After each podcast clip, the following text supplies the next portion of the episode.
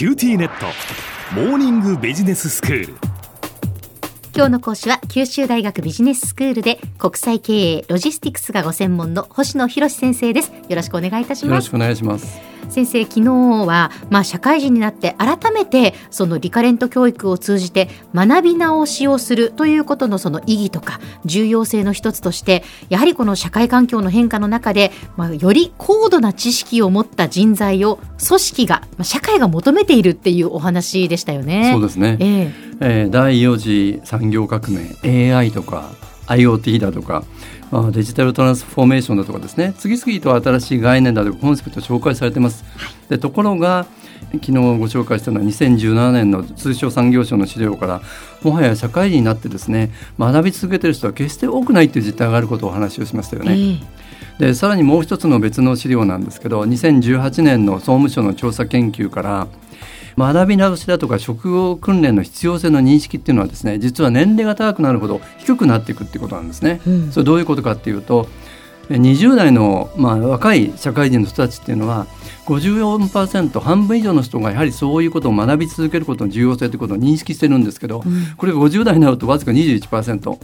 なんかこう見るとなんか定年まで逃げ切れると思ってるのかなっていうふうに思うんですけどつまりなかなか自分で学ぶっていうことをですね社会人だったらされてないっていう実態があるわけです。そうですね。実際だから企業も社員もまあ高度な専門性というのがこう必要だというのは分かってはいるんでしょうけれども自分でやっぱ学ぶ機会をこう作ろうとはしていないっていうことですよね。そうですね。残念ながらそれが現状で、まだまだこう学び直しの重要性が浸透しないとも言えるかなと思うんですね。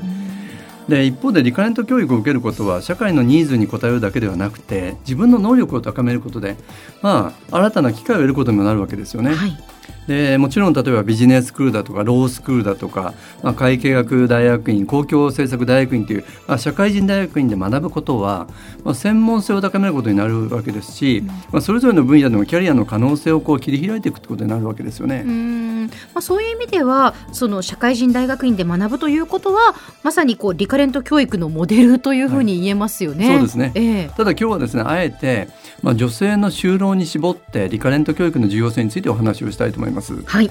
あの日本の労働力人口約7000万人のうち、まあ、女性が占める割合はコロナ前の2018年の時点で44.4%だったんですね、うん、つまり日本の労働力の半数近くは女性が担っているってことなんですね。でところが女性の56%は非正規雇用なんですね、うん、でこれは男性の非正規雇用の22.8%に比べると圧倒的に高いわけです。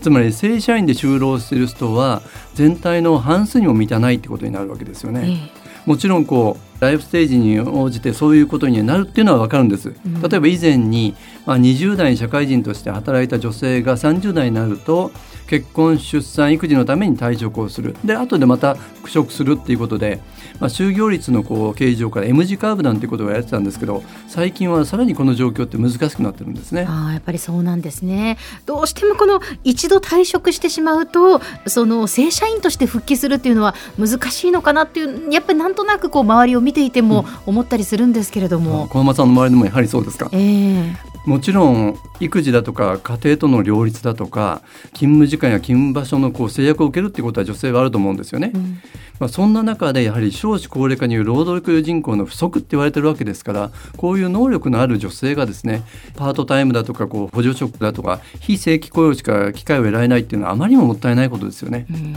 だからこそこういう学び直しのためのリカレント教育を受けることで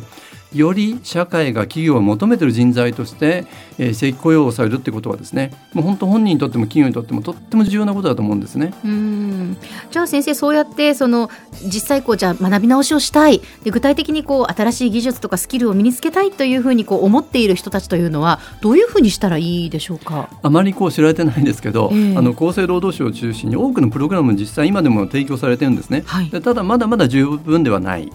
またこう求められる職種にマッチした技術や能力開発のプログラムがあるかっていうとですね、まあ、それも必ずしもそうではないように思います。で受講のしやすさっていうことではまだ改善の余地があると思うんですね。はいでただ、まあ、これからは少子化で学生数が減少することが避けられない中で、うん、まあ、教育機関がですね積極的にこの分野に取り組んでいくことは学校経営においてもすごく重要なことじゃないかなと思うんですよね。うんでまあそのためには個人も企業も学び直しっていうことへの投資をですね積極的に考えていく必要があるのかなというふうに思います。うんやはりその、まあ、リカレント教育のこう認識を、まあ、持つ持ってもらうっていうこととそれから、まあ、環境整備ですよね、まあ、どういったプログラムがあってそのどんなふうにこう知ってもらうかっていうところもですけれどもまだまだ必要なところがありそうですね。その通りですね。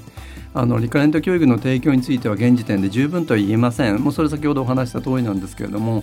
これに積極的にこう取り組むっていうことは質の高い労働力の確保ができる。あと産業構造の転換に合わせて必要な人材がそこに確保できる、まあ、企業の競争力の強化っていう問題もそうですし、まあ、個人の就労の促進だとか新たなビジネス機会の創出だとか多くの可能性が期待できるんですよね。まあ、それが昨日もお話をしましたけれども自らビジネススクールで学ぶ人たちがですねそういうリカレント教育を受けることの重要性について十分に認識してこういうプロジェクト論文というものにまとめているんじゃないかなっていうふうに感じます。うんまあ、学び直しをしたいと思っている人たちがそういうこう機会が持てるようななんでしょうねこう社会としても何か支えが必要なのかなというふうに思うんですよね。例えばそ、ね,、の経済的なこう影響なんかもあると思うんですよ、はい、学び直しがしたいけれども、うん、経済的理由でなかなかやっぱそういうスクールにこう通えないとか、はい、なんかそういうことも含めて、はい、なんかいろんなこう課題がありそうですね。そうなんです。小山さんが今日本語教師の資格を取るために勉強って言われてましたけど、はい、昨日そういうふうに、そういったものにですねやっぱりサポートするような制度もそうですし、えー、例えばそういう学費をサポートする仕組みいろんなことをこうまだまだ充実させなきゃいけないなと思うんですよね。えー、では先生今日のまとめをお願いいたします。はい。えー、昨日に続いてリカレント教育によって社会人が学び直しをすることの重要性についてお話をしました。さまざ、まなライフステージを経てなかなか正規雇用を得られない女性がですねリカレント教育で技術や能力を高めて就労することは多くの問題の解決にもつながると思うんですよね。最後に身近なことですけれども、まあ、QBS の学びを通じて女性の皆さんがですねさまざ、まなこう可能性を広げてほしいなっていうふうにあのいつも考えています。はい今日の講師は九州大学ビジネススクールで国際経営ロジスティクスがご専門の星野博先生でした。どうもありがとうございました。どうもありがとうございました。さて QT ネットモーニングビジネススクールはブログからポッドキャストでもお聞きいただけます。QT ネットモーニングビジネススクールで検索してください。お相手は小浜もとこでした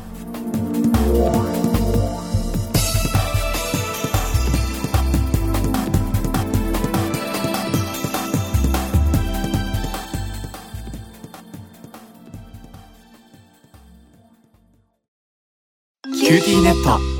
地下って乗り換えたみたいよ。よくそんなに簡単に乗り換えられるわよね。私もそろそろ乗り換えようかな。え今の彼3人目じゃなかったっけ？今年だけで。スマホの話なんだけど。乗り換え簡単。格安スマホの QT モバイル